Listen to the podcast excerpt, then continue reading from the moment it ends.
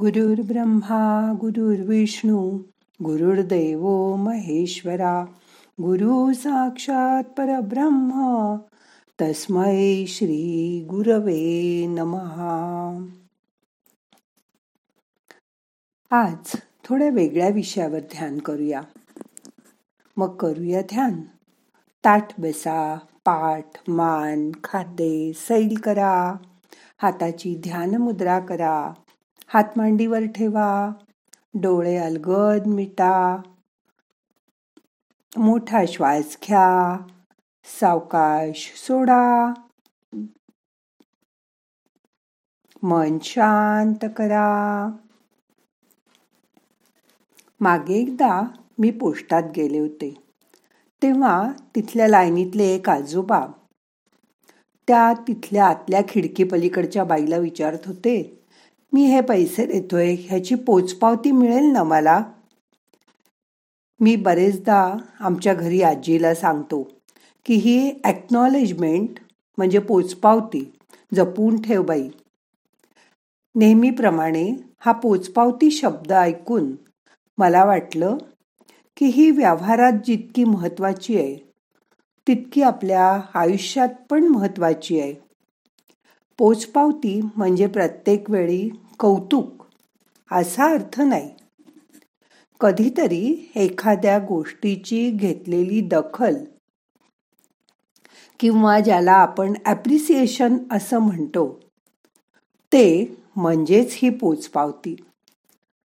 या पोचपावतीचे माझ्या आयुष्यातलं उदाहरण म्हणजे माझे आई वडील घरात कोणताही एक कारा कार्यक्रम असू दे एखादा नवीन पदार्थ केलेला असू दे.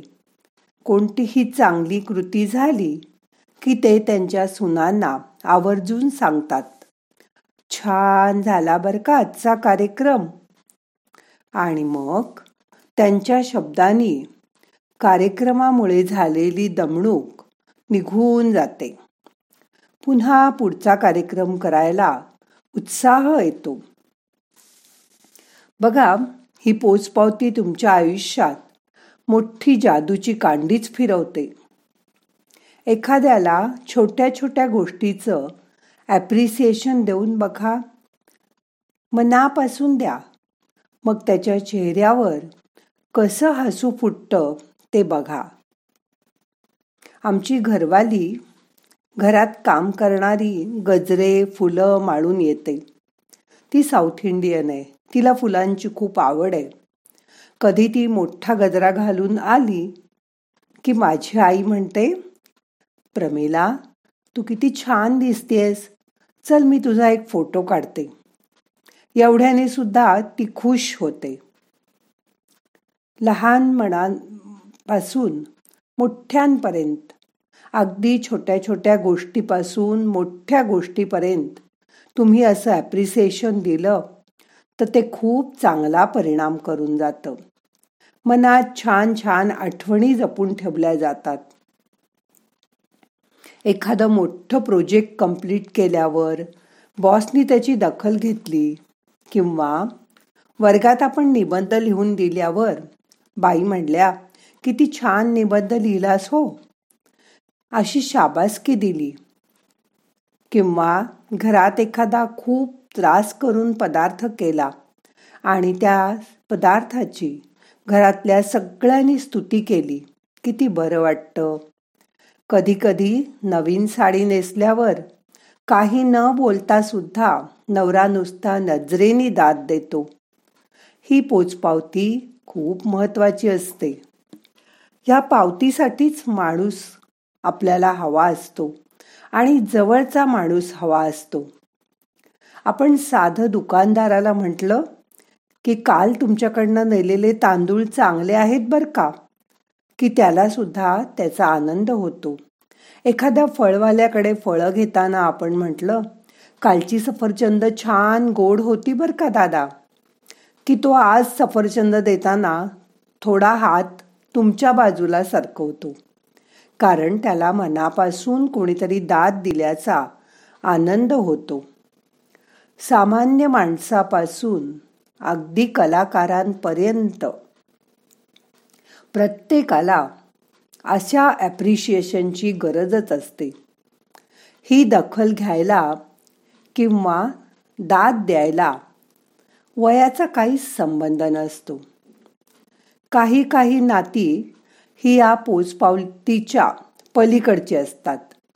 पण तरीसुद्धा मधून मधून ह्या ॲप्रिसिएशनच्या शिडकाव्याने आपल्या नात्यांमध्ये आनंद नक्कीच येऊ शकतो. बरेचदा सततच घेतली जाणारी दखल काही खरी वाटत नाही. तसंही करू नये कारण जितकी तुमची पोचपावती उत्स्फूर्त तितकी ती जास्त खरी असं समोरच्याला वाटतं. पोचपावती काही फक्त शब्दातूनच देता येते असं नाही. तर कधी कधी ती तुमच्या कृतीतून तुमच्या डोळ्यातून अगदी तुमच्या स्पर्शातून सुद्धा व्यक्त होते. जसं ज्याच्याशी तुमचं नातं तशी तशी त्याला पोचपावती द्या. छोट्या मुलाला एक चॉकलेट दिलं आणि तू छान काम केलंस माझं असं म्हटलं तरी पुरेसं असतं. माझे यजमान पूर्वी मुलांनी काही काम केलं की त्यांना एखादी गोळी एखादं बिस्किट द्यायचे. आणि म्हणायचे हे तुझं बक्षीस बर का? तू ते काम छान केलंस म्हणून. मुलांनाही त्यात मज्जा वाटायची. काही काही वेळा समोरच्या माणसाचा योग्य तो आदर ठेवून त्याला गळा मिठी मारून तू सुंदर काम केलंस रे भावड्या अशा भाषेत सुद्धा पोचपावती द्यायला हरकत नाही. माणूस जेवढा दिलखुलास दाद देईल आणि उत्स्फूर्तपणे देईल तेवढा समोरचा माणूस जास्त खुश होतो. स्वीकारणारा सुद्धा तुमची पोचपावती आनंदाने स्वीकारतो. या पोचपावतीमुळे काम करायला आपल्याला दुप्पट ऊर्जा मिळते उत्साह मिळतो. आपल्यातलं नातं घट्ट व्हायला दोघांच्या मध्ये एक छोटासा धागा तयार होतो. बघा एखाद्या मैफलीत गायक गात असतात पण जेव्हा समेवर येऊन समोरचे प्रेक्षक दाद देतात तेव्हाच त्या गायकाला गाण्याचं सार्थक झालं असं वाटतं. एखादा कार्यक्रम सुंदर झाला की समोरचा माणूस उभा राहतो आणि आजूबाजूची माणसं सुद्धा उभं राहून टाळ्यांचा कडकडाट करतात. अशा वेळी त्या माणसाला भरून पावल्यासारखं वाटतं. हीच दाद आपल्या आयुष्यात आनंद वाढवते. आपल्याला पुढील काम करायला प्रेरणा देते आणि अशी दाद द्यायला खर्च काय आहे? शून्य रुपये. मग तुम्ही पण अशी दाद द्यायची हळूहळू सवय लावून घ्या.